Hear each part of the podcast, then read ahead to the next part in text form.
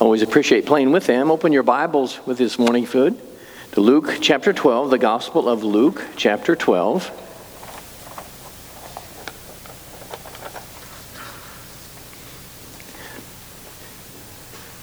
So today we're going to be talking about a faithful stewardship and kind of crazy. I, you probably know this. I've, I've mentioned it before. I, I plan my sermon six months in advance, so I cannot anticipate the needs of the church or what's going on in the culture.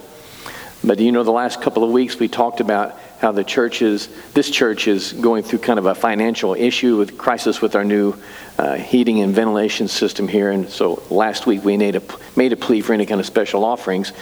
And I planned this service and this sermon on faithful stewardship more than six months ago when I could not have known it. So I'm, I'm going to blame God on this because stewardship is giving your monies, of course, but it also has to do with your time and how you live your life and those kinds of things. So today we're going to talk about that issue, not just offerings. I always hated those tithing sermons when I was a kid because I knew that preachers were going to be asking for money. So there's still going to be just a little bit of that because stewardship is a much broader issue Stewardship is really almost the same as discipleship because it, it's how you live, it's how you think about who you are and how you relate to those around you and all those kinds of things. So we're talking about today Luke chapter 12. As always, we'll begin with a time of prayer. I want to encourage you to pray for those in our congregation that go through special needs. Several have gone through surgeries and facing difficult circumstances. There are some child care families that you don't know, but they're going through some very difficult times. One young mama has cancer, and it has spread. Others deal with perennial issues of brokenness and those kinds of things and financial distress. So pray for them if you would. I'll give you a few moments to pray for those and others that you may know of, and then I'll close and we'll look at this passage together. So bow with me, please, as we begin.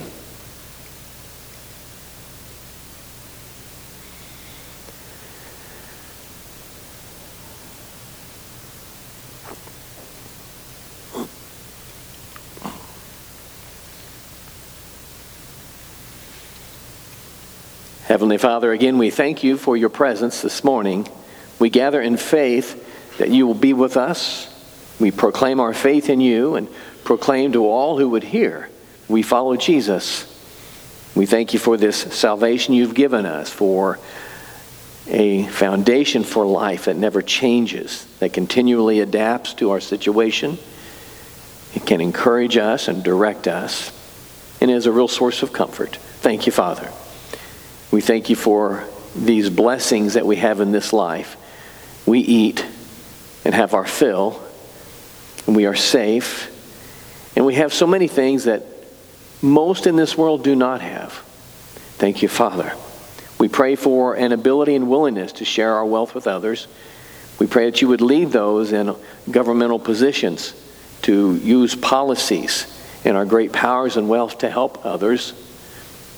We pray that you would give them wisdom and discernment in using military strength and making those kinds of decisions. We pray for those that are soldiers, first responders, those that live their lives in service to others. Protect them and use them to make a difference in people's lives. And Father, this morning we just ask you to speak to us from your word. Help us to learn. But more importantly, show us how we might live differently and give us the ability to do that, not just as a rule to follow, but as a way of life. When our ways of thinking are wrong, confront us with truth and help us to submit to you. Give us a spirit of repentance and a willingness to follow you. Forgive us, Father, for our sin. We know we are imperfect. We all struggle against our baser desires. Give us mercy and forgiveness when we sin, and help us to rise above ourselves. We pray for those in our congregation, in our child care that struggle with life and death issues. We pray for healing and comfort and peace. For those that struggle in just the ability to feed their families and stay in their home, comfort them and help us as we can to share what you've given us with others. Give us a generous spirit, Father. and a spirit of peace. As always, we pray for our nation, for those who have powers over us. Be with them and guide us in this election year to discern between truth and that which is a lie. We pray that you would give us wisdom and good leaders. Raise up people that can serve you with integrity and peace.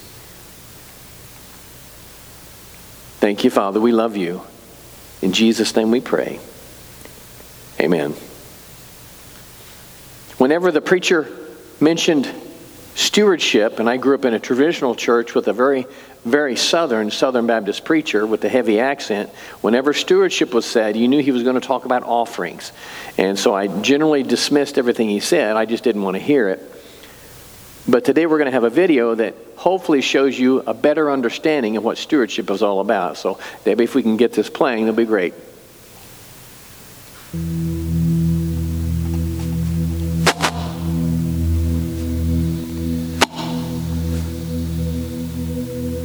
Stewardship. A steward is defined as a manager, a treasurer, or one who takes care of the master's business until he returns. When we make the commitment to follow Christ, we become stewards in his kingdom, managers of the resources that God grants to us. Psalms 24:1 says, "The earth is the Lord's, and the faithfulness thereof, the world and they that dwell therein." When we understand that everything belongs to God and that we are appointed to manage His resources, ownership ends and stewardship begins. So, what are we actually stewards of? God grants everyone different amounts of resources to use, but we all have the ability to use what we have to enhance the kingdom.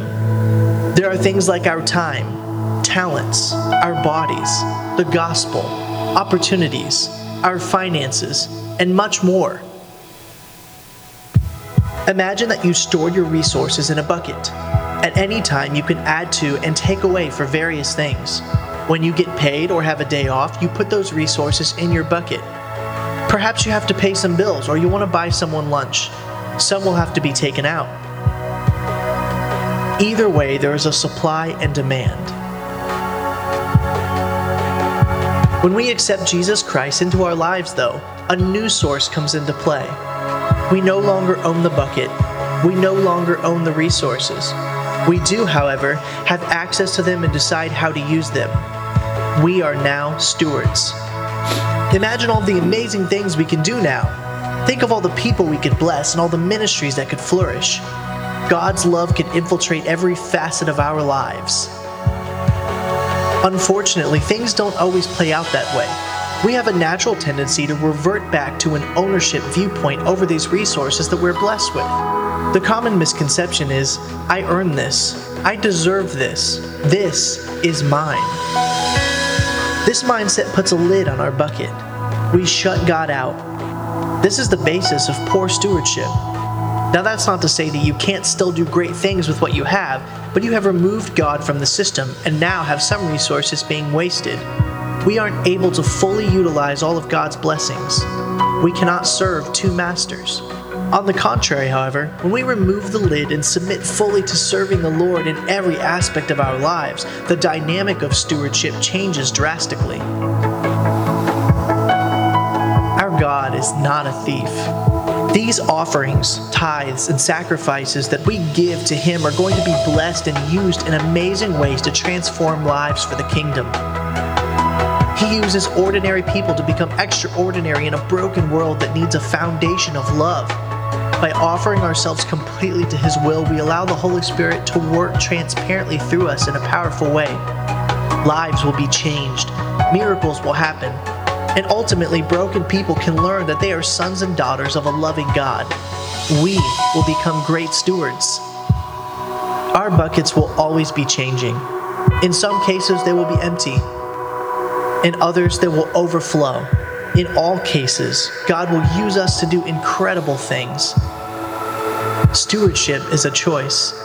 Let's choose God.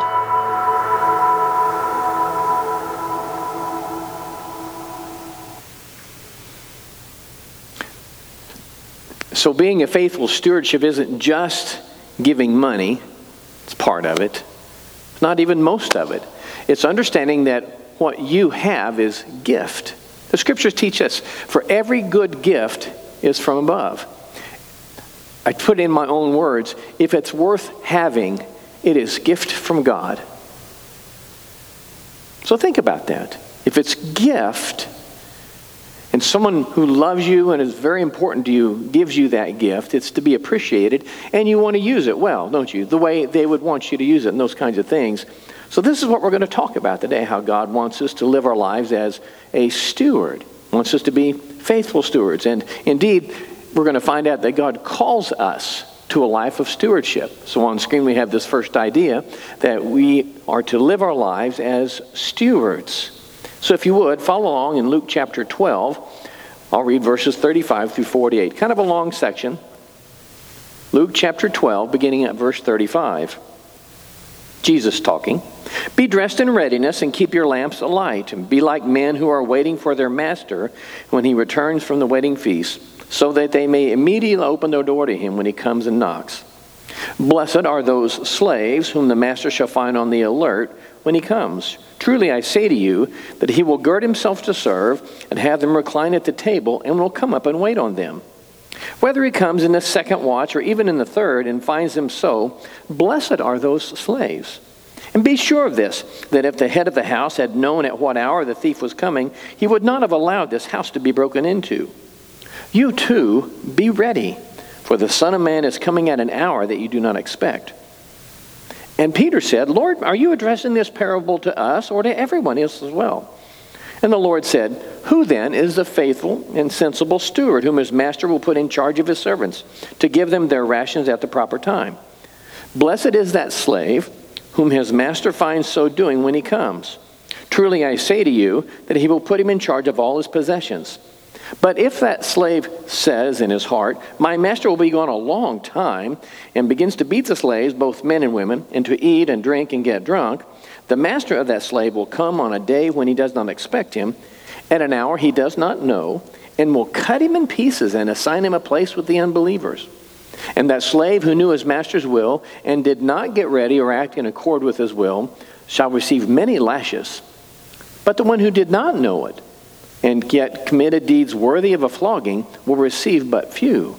And from everyone who has been given much shall much be required, and to whom they entrusted much, of him they will ask all the more. So Jesus tells this rather long story about stewards and slaves and those kinds of things. And just a disclaimer in ancient cultures, slavery was just an economic thing. It was never good, of course, but many people in the crowd that were listening to Jesus were slaves or they had been slaves. In that culture, unlike ours, it was not a racial thing. Sometimes you sold yourselves into slavery to pay off a debt. At other times, you would allow yourself to be taken into slavery in order to purchase Roman citizenship or to do it for a pay or something like that. And so it was kind of a way of life. And it was always a bad thing, but it was understood that this was just the way the world worked. So when Jesus used the word slave and servant, he wasn't talking about a particular category. He was talking about everybody because everybody understood you will serve someone. Rich or poor, you will serve someone. I still think of the old Bob Dylan rock song, Bob Dylan the songer, the singer, remember, he got saved at some point, and the first song he wrote on his Christian album, his one Christian album, Slow Train Coming, was you got to serve somebody. You may serve the devil, or you may serve the Lord, but you got to serve somebody. And that's a very Christian perspective. You are servant, and you choose whom you will serve. As Christian, as follower of Christ, you have made the choice to follow Jesus as servant. You are not his equal, he is master, and you are to serve him and that doesn't have any kind of negative connotation at all, doesn't take away your freedom or anything like that. It, it just gives you a focus. If I want to live my life, I want to live it in a way that when the master returns, I'm ready. And that is the parable, isn't it? The, the master is leaving, and he leaves a servant, a steward, in charge of everything. And the goal is when the master returns that everything's in good shape. And the threat is for the servant that does not do his job, he will be thrashed when he comes. In this culture that Jesus addressed, Like I said, many people were slaves, and the steward of a house was almost always a servant. Not always, but usually A slave. They would sell themselves into this position. Sometimes they would be taken from another culture in a raid or something like that. But a steward was a smart guy. In fact, a steward, a good steward, was one of the smartest people on the block, and everybody knew that. They handled business affairs, they handled investments, they handled the stocks and the stock market, and they made sure that the house was run smoothly. So think of somebody, if you went to a house and it was one of those million dollar homes that you see on TV, and the rich guy had somebody running his business. That would be the steward. And that's exactly what Jesus was used in this understanding of steward. So when he talks to you as steward, he says, You are in charge of what I have given you. With the implication that everything that you have, it's not yours anyway, it is God's. And so your job isn't to handle it like you want to, but the way God wants you to, because it's the master's. You have to be willing to do that and, and handle it accordingly, whether it be your business affairs or your relationships or all those things that you have in your life. If it's worth having, it's a gift from God. And don't you want to use it well? Not just for your own good, but for the good of the master who will come and find you. So he wants us to be a good and sensible steward. Look at verse 42 again, still in chapter 12. Look at verse 42. And the Lord said, Who then is the faithful and sensible steward, whom his master will put in charge of his servants to give them their rations at the proper time? So he's asking the question Are you going to be that steward? Because he's got a whole crowd. There's a, there are thousands of people listening. He was speaking specifically to his disciples, a small group. But there were thousands of people around, so says Luke. And they were listening, and Jesus was saying to the disciples, This is how I want you to live. But they didn't get it. And then, if you remember, in one of the passages we just read, a disciple asked Jesus, Is this for us or for everybody? And Jesus intended for them to be paying attention, and he knew that everybody was listening. So, this isn't a message for preachers. This is a message for preachers and everybody else. So, if you follow Jesus, you are a steward. You've been given life, relationships, possessions, skills, talents, knowledge, whatever, and opportunities. And God expects you and wants you to be that wise and sensible steward. This is why you can see that it's much like the word discipleship. Discipleship's more of a religious term. When people are being disciples of Jesus, there's the understanding that you're learning from him and following him and doing those things. You can see that stewardship is really almost identical in term, but it conveys more of a responsibility than just discipleship. So when we talk about being a good steward and what that means, there are some things we can understand that come about because we are faithful stewards. So on screen, we have this understanding that being a faithful steward understands that everything you have is God's, not yours. Most of us struggle with a little bit of selfishness. In other words, we're kind to a point, but you don't want to be too kind because you want to keep things back for yourself. I'm a little guilty of this. I have a selfish streak in me, like most of us. And sometimes when I know I should share, I have this internal battle about whether I'm going to share or not. And I often do not. And I had this opportunity yesterday, and I had smoked up a whole bunch of chicken, and my smoker was full and uh, my neighbors had come by. They live across the road, and they had driven by in their buggy, and we talked for a little bit. And they, he said something about well, how much about that chicken my mom going to be, what time I need to come over and get my chicken. And he was being funny. He knew I wasn't going to give him any chicken. I've been his neighbor for seven years, and I've never given him anything. Uh, you know, it's the way it is. He's never given me anything either, so we're even, and that's okay. So anyway, here I was. About three hours later, my chicken was done, and I'd, I'd taken a little bit, and it was really good. I smoke really good chicken. And I had just the right kind of rub on it. It smoked about three hours. The temperature was right, and I didn't get it dry this time. It was perfect. And I had it all, and I was taking out the last batch, and I had this big mound of chicken. And the way I do it, I freeze it in baggies, and then I can eat on it every day for the next three weeks, and that's the way I like it. And no one messes with my chicken, and my wife doesn't either. I just, it's mine. I keep your hands off of it. And I was thinking that, and then God thumped me in the head Kev, about that neighbor. Now, he is a great neighbor, the best. We talk a little bit. He never messes with my stuff. I never mess with his stuff. We're good friends as far as that goes. Great neighbor. So I, I fussed with this idea of giving him some of my chicken. And it was hard. I mean, I can't eat 15 pounds of chicken very quickly. And I knew, and, you know, and I go through these mental calculations. I've got about three weeks of meals here. But then I realized, and God was still thumping me, saying, listen. And I was thinking about this stewardship sermon, of course, that was in my head. I thought, okay. So I got a plate out and made them a nice mess of chicken and took it over there. And their dogs just about took it out of my hands, but that's another story. But anyway, I did the right thing that one time. Now, like I said, this has been eight years I've lived next to him. I've never given him any chicken before, so I'm not bragging here. I finally listened to what scriptures were teaching. Now, that chicken was mine. I bought it, I cooked it, I smoked it, I tested. It's good stuff. But then this teaching, if it's worth having, its gift got stuck in my head. So, this one time, I shared my chicken. Now, that seems silly, and I'm really not bragging because most times I don't do it. But I begin to understand that I don't own that chicken. God allowed me to have it.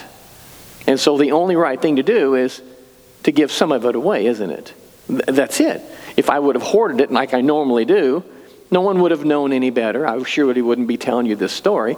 And it would be just that simple. I would have more chicken to eat. But this time, God was able to get my attention and prick my conscience, and more importantly, make me realize that if I'm willing to share what I have and invest it in this relationship, it may help down the road in some way.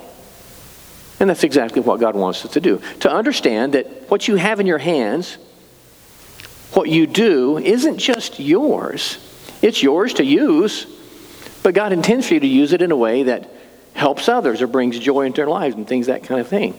And so, what we have to do is try to figure that out. The Bible says this the earth is the Lord's and everything in it. Everything, even your chicken, or your monies, or your time, or your skills and abilities. My daughters are both really smart and have a lot of abilities. And as a preacher, I was very conscious of my role as father, what I was to do. I knew I couldn't really discipline them that much because with little girls, I never knew how to handle that discipline thing. So Tammy took care of it. And I really wasn't much on manners because I'm not very good at that either. So she, she took care of most of that. But the one thing that I was careful to do was to teach them that whatever thing you have, it's God's. And it turned out as a, they were in fourth and fifth grade, it was obvious that they both had a lot of talents and were very intelligent. So I began talking to them. Listen, you have a gift between your ears. And they did, they what? And I said, you know, the mind that you have, the abilities you have to do higher math, and the abilities you have to read people and help them, and the compassion that you feel towards others, those are gifts. I say, God wants you to use those gifts and to develop those gifts and to do something gracious with them. And they learned. And so, you know, I've talked about some of the things my daughters do. They're both in kinds of ministries, and they both work with people who are struggling in life. And they pay the price for that in terms of loss of income, loss of time, and heartaches. But they're doing the right thing. They've, learned to give away part of who they are in God's kingdom. This is what Jesus was talking about. The steward deals with something that isn't theirs but they have responsibility for it. It's where you understand that everything that you own really is God's. And then the other one is gifts and responsibilities are accepted. This is where you understand your job is to do your best in God's service. So, regardless of what you can do, if you have intellectual capabilities that other may, others may not have, or musical talent, or whatever, doesn't matter. If you have something like that, understand it is a gift from God and do something with it. Don't just share it among friends, there's nothing wrong with that, but expand your circle of people that you can serve. Understand that whatever you can do, whatever you have, God wants you to use it to reach other people, including your finances. And that's where that negative understanding of stewardship comes in. But God just wants you to understand when you give something away, it's not yours in the first place. God gives it so you can share it. And when you do this, your life begins to change. On screen is this idea that there are blessings for those who practice a faithful stewardship. Again, look at verses 42 and 43.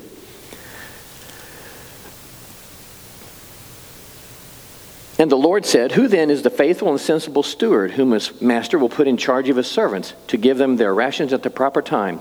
Blessed is that slave whom his master finds so doing when he comes. Blessing means God gives you something in return. It may not be a financial reward, but it's worth it. When Father, God wants to bless you, He gives you those things that will make your life better. Sometimes they're very subtle. Sometimes no one will know it but you. But sometimes you will get to know that you've done something that no one gets to do. You've done something that is a once in a life opportunity. And um, it's pretty amazing. I've told you about my daughter and her adoption of this Afghani family in the last couple of years. And um, I'm really surprised, and I'll brag on them just a little bit more. Uh, they recently understood that they received their permanent visa. So this Afghani family who escaped, um, you know, when we took Alpha out of there, they came here, they were on a temporary visa, and they lived with daily fear that they would be deported back to Afghanistan where they would be killed. And they knew that. And that was just the deal. And it took tens of thousands of dollars, literally, almost $50,000 in lawyers' fees to make this happen. And it's a messed up system, the way it is. And my kids are at the most expensive phase of their life. They got little kids and house mortgages and school payments and all those kinds of things. But an aging relative had died last year, left them not a fortune, but a good sum. They gave it all away for those lawyers so this family could experience this life. So the reward is next week for Super Bowl Sunday we're going to get together and listen to my son in law explain the intricacies of American football to, for people who know football, soccer, know nothing about Chiefs, and they're going to get their fill, and we're going to listen to them. My son will explain it in English to their son who speaks English so they can explain it in Afghani. And this is going to be a layer of complication and aggravation of watching the game. And it's worth it because our family is blessed because of this. Not because we gain anything, but because we have been given an opportunity to change someone's life. That's blessing. You can't buy those things. You can only get them in God's way. So that's how that works. And that's for everybody. You may not be able to do something with a foreign family or have a lot of money to give. That's really not the point. We all have something we can give time, relationship, compassion. We all have abilities. Develop them and use them. Doesn't matter what they are. And allow God to see you being the good servant. When Jesus comes back, not just in the future, but every day as he looks down on you, make sure he finds you doing what he wants you to do. Make him proud. Think of that. Make him say, That's my kid. The way I do with mine. On screen are some effects of good, faithful stewardship. Gifts are used and developed when you understand that what you've got is gift and you use it for God, then you, you end up in places that you never thought. Now, we have the beneficiary of in our church of people who have done that very thing with some of our musicians, don't we? Gifted kids they were kids with a guitar in their hip 30 years ago. Not quite 30 years ago, but almost. Nate's 41 now. He was just a kid in a bar playing a guitar. Never thought, I'm sure, that he would be a, music leader in a church. Fact is that you don't remember this, Nate, probably, but I was taking guitar lessons from him years ago. He says, Kev, and he was playing in a band in a church at the time. If you ever hear of a church who need a guitar player uh, or lead music, I'd, I'd kind of like to try that. So, It took me another seven or eight years to make it happen, but we brought in Nate Dean, and we've seen him grow, and, and we're proud. We've invested in him, haven't we? And we are the recipients of those kinds of blessings. You see how, how God works. Just the way with Brian, who just walked in. Just a kid who skipped baseball practice for a decade or so so we could practice piano. And we are the recipients of a guy who developed his gifts and uses them for God's glory. And we are blessed, aren't we? And Brian is blessed, and Nate is blessed because they get to get involved in this thing, and it has nothing to do with finances or fame. It's just there's that sense that you get to do what God wants you to do, and you got it right. Terry and Kathleen have started, and this they did this, gosh, 16 years ago. Started giving granola bars to the kids in childcare, just because they felt like they needed to do something. Fast forward, they've established relationships with hundreds of kids and their families, some significant relationships just because they invested in themselves, not in themselves, but in those families by doing what God has led them to do. And every one of you has that story if you've gotten involved in ministry. Sometimes it's raising your own children and doing those kinds of things because that's a, that's a huge expense, both financially and everything else. It's never wasted when you invest in relationships. It's never wasted when you invest in other people. When you invest in things that allow God to work, you are blessed no matter how much it costs. And that's one of the blessings that God gives us. Your life is better. I have never, and I would have remembered this, I have never heard anyone complain about following Jesus when they did it right, when they were sacrificial of self, when they gave money, when they gave time, when they got invested in people's lives, and they experienced God's blessings. I've never heard someone say, I'd rather have been watching TV. I've never heard that. And you won't ever say that. If you get involved in God's kingdom and you, you follow God's lead and you invest what you, you've been given in other people, you'll realize you needed to get away from that TV a long time ago. And you don't need the toys. Other things are better. Your life is better, and of course, other people's lives are better. When you invest, God blesses you, and God blesses others. See, this is the way stewardship works because you're not just here to follow rules. That's just a small part of it. You're here to live this life where you are a constant blessing to others, where you're, you're trying to figure out what does God want me to do? And you look around and you observe people where they are, and if you get a chance, you use something that you have to help other people. And that's what stewardship is. And if you look and you find within you an ability or a desire to do something, and if something that God can use, do that. That's what stewardship is. And when you do that, your life is better. Final thoughts on screen is the idea that God calls us, every one of us, to be good stewards. If you follow Jesus, claim the salvation and the Holy Spirit, and, and you look forward to, to an eternity with the Father, with your family, and all those kinds of things, if that's who you are, then you are steward. It's up to you whether you'll be the good and sensible steward that Jesus talked about, or you'll be the one that's, that's caught not doing anything.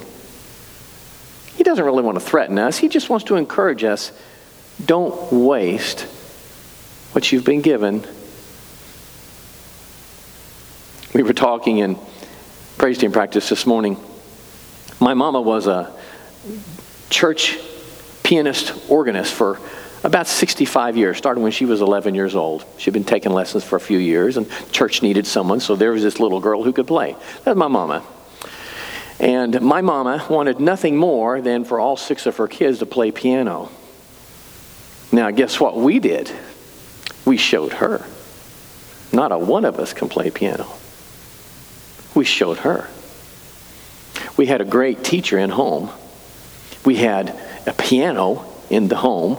We had a room dedicated to the piano in the home. We showed her. And now we are old people, and it's just way too hard now. It's easier, see, to develop skills when you're young and your brain's pliant instead of concrete, and you know what I'm talking about. The fingers just don't work like they used to. You see, we lost we had a chance to invest, and we didn't. And every one of us regrets it. We all admit it now that mom's not here to listen to it. We showed her. See how foolish it is to not invest? Whoever you are, whatever God has given you, invest in it and invest it in ministry and, and see what God can do. Because I know from experience that God will bless you and other people for it. This following Jesus is an enterprise that involves all who follow Jesus working towards a common goal of the kingdom. Jesus wanted us to remember what it was all about. And this is why he calls us from time to time to get together. He said, When you eat, what I want you to do is remind yourself of how this all came about. We're not Christians because we're good people. We're Christians because we follow the crucified and resurrected Jesus. That's it. Hopefully, we're good people because of that, because we had good parents who whooped us and all those kinds of things. God uses all those things. But we're not nice people who become Christian. We're people who follow Jesus. And as good stewards, God is honored. So we're going to take this meal today. I'm going to ask that the deacons come and get in place. And when we take this meal, it's really very simple, nothing fancy, meat and potatoes kind of thing. We take this bread, and it symbolizes Christ's flesh, and we eat it. And then we drink the wine. It symbolizes Christ's blood. He wanted us to remember what this is all about because it's so easy to move into the thing where it's not special, it's just routine. Whenever you eat, particularly like now, just remind yourself this is something. Jesus wants us to do this. Why don't you stand with me? In this church, it's proclamation of following the resurrected Christ, but it's also invitation. If you haven't received Jesus as Savior, we want you to.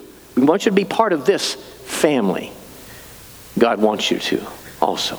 Join with me in prayer, please. Heavenly Father, we thank you this morning for an opportunity to serve you, for this meal we're about to share. Thank you. Use this to remind us of what this ministry of Christ is all about. Help us to remember that it's all about Jesus and what he wants us to do in our lives for you. Be with us now, Father. In Jesus' name we pray. Amen. Would you come forward and get your cup, please?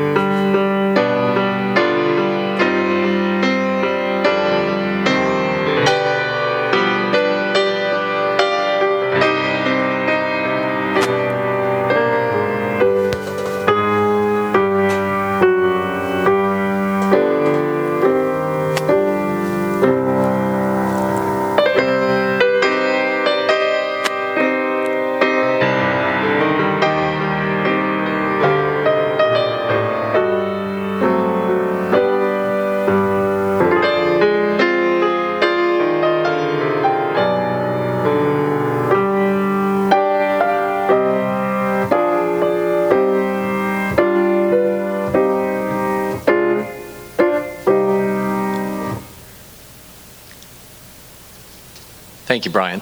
Now, here's a twist. We, we fuss with this plastic thing, I understand. I was informed, though, by one of our deacons that there is a bump on one side. And that side you can peel off really easy, and that will give you access to this wonderful piece of bread. It's supposed to, anyway.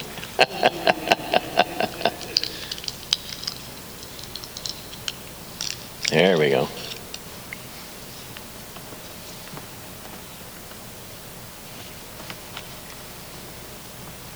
So Paul tells the story. He wasn't there at the resurrection, but he heard about it later.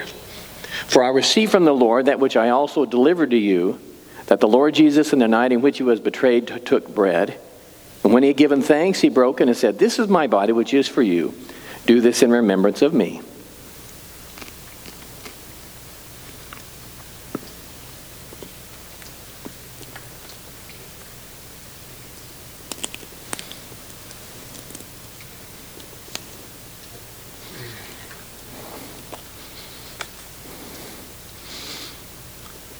One of the things that endeared Jesus to the commoners was he wasn't really much for ritual. This was just in the course of a regular meal. They didn't go to church for this one, they just did it at home, and that was okay with Jesus. So he continues In the same way, he took the cup also after supper, saying, This cup is the new covenant in my blood. Do this as often as you drink it in remembrance of me.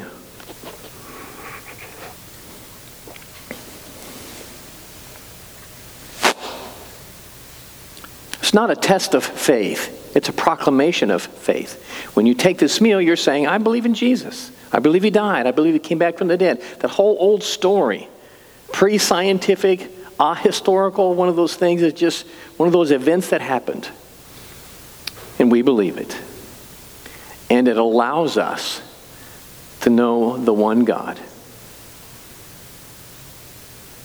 It changes us.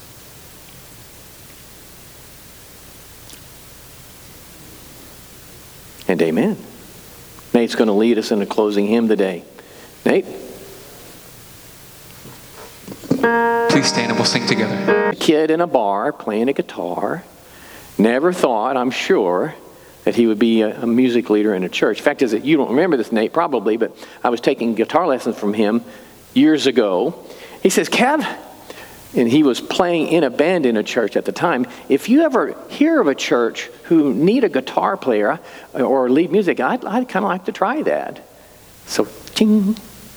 It took me another seven or eight years to make it happen, but we brought in Nate Dean, and we've seen him grow, and, and we're proud. We've invested in him, haven't we?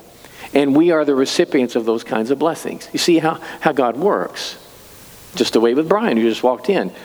Just a kid who skipped baseball practice for a decade or so so we could practice piano. And we are the recipients of a guy who developed his gifts and uses them for God's glory. And we are blessed, aren't we?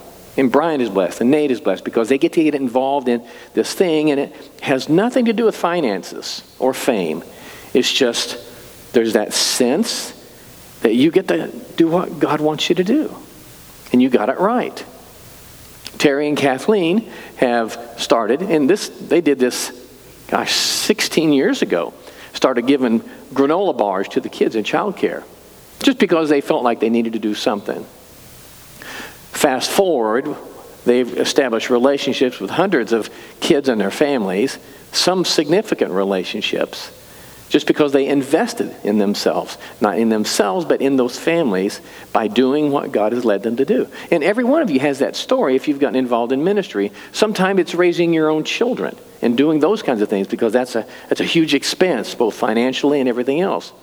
It's never wasted when you invest in relationships. It's never wasted when you invest in other people. When you invest in things that allow God to work, you are blessed no matter how much it costs. And that's one of the blessings that God gives us. Your life is better. I have never, and I would have remembered this, I have never heard anyone complain about following Jesus when they did it right, when they were sacrificial of self, when they gave money, when they gave time, when they got invested in people's lives, and they experienced God's blessings. I've never heard someone say, I'd rather have been watching TV. I've never heard that. And you won't ever say that. If you get involved in God's kingdom and you, you follow God's lead and you invest what you, you've been given in other people, you'll realize you needed to get away from that TV a long time ago.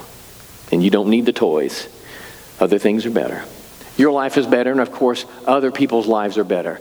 When you invest, God blesses you, and God blesses others. See, this is the way stewardship works because you're not just here to follow rules. That's just a small part of it. You're here to live this life where you are a constant blessing to others, where you're, you're trying to figure out what does God want me to do? And you look around and you observe people where they are, and if you get a chance, you use something that you have to help other people. And that's what stewardship is. And if you look and you find within you an ability or a desire to do something, and if something that God can use, do that. That's what stewardship is. And when you do that, your life is better. Final thoughts on screen is the idea that God calls us, every one of us, to be good stewards. If you follow Jesus, claim the salvation and the Holy Spirit, and, and you look forward to, to an eternity with the Father, with your family, and all those kinds of things, if that's who you are, then you are steward. It's up to you whether you'll be the good and sensible steward that Jesus talked about, or you'll be the one that's, that's caught not doing anything. He doesn't really want to threaten us, he just wants to encourage us don't waste what you've been given we were talking in praise team practice this morning.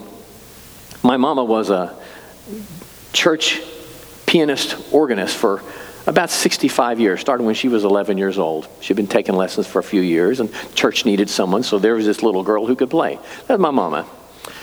And my mama wanted nothing more than for all six of her kids to play piano. Now, guess what we did? We showed her. Not a one of us can play piano. We showed her. We had a great teacher in home.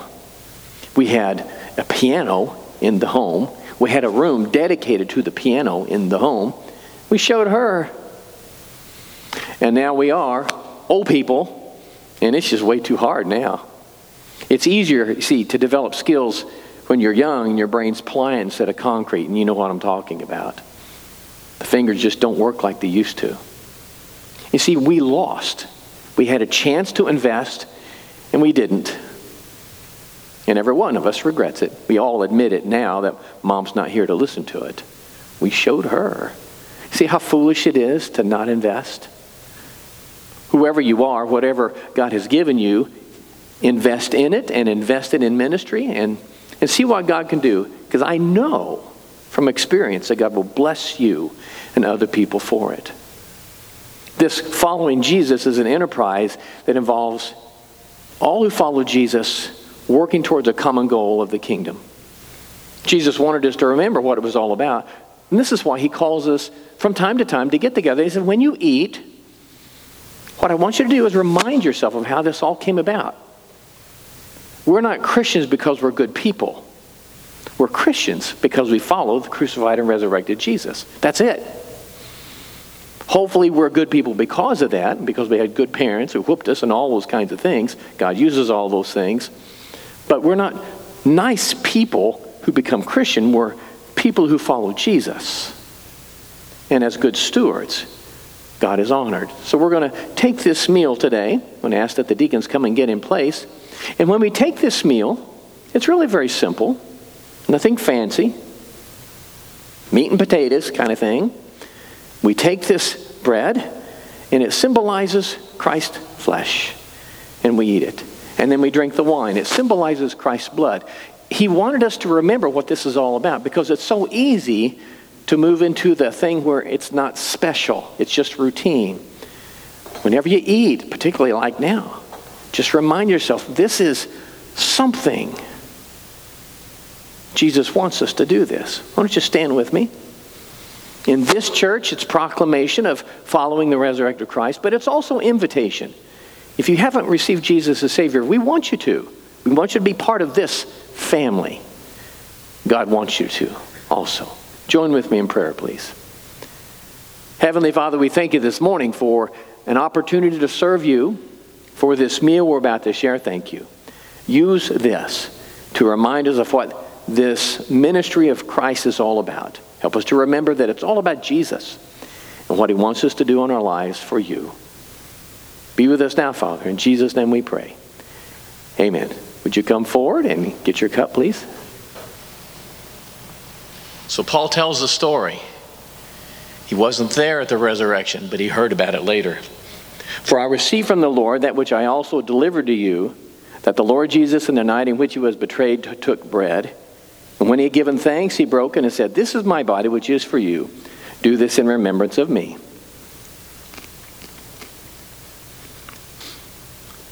One of the things that endeared Jesus to the commoners was he wasn't really much for ritual.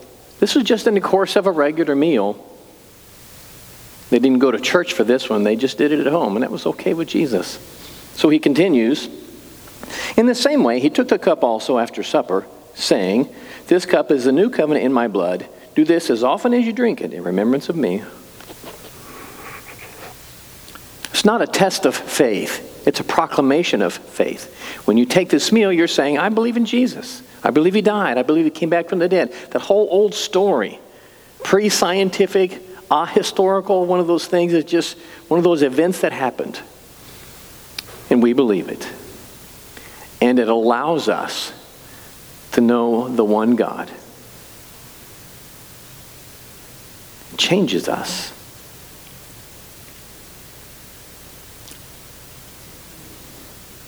And amen. Nate's going to lead us in a closing hymn today. Nate?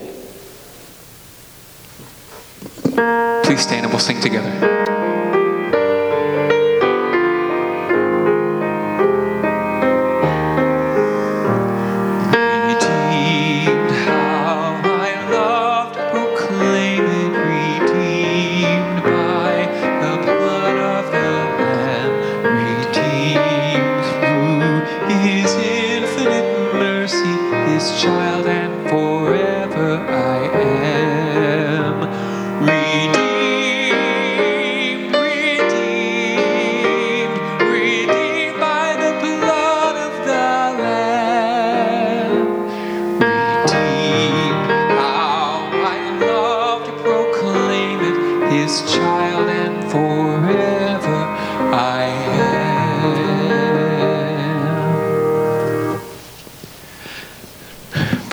Please. Father, help us to show your love by following Christ's example in each of our lives. In Jesus' name we pray. Amen.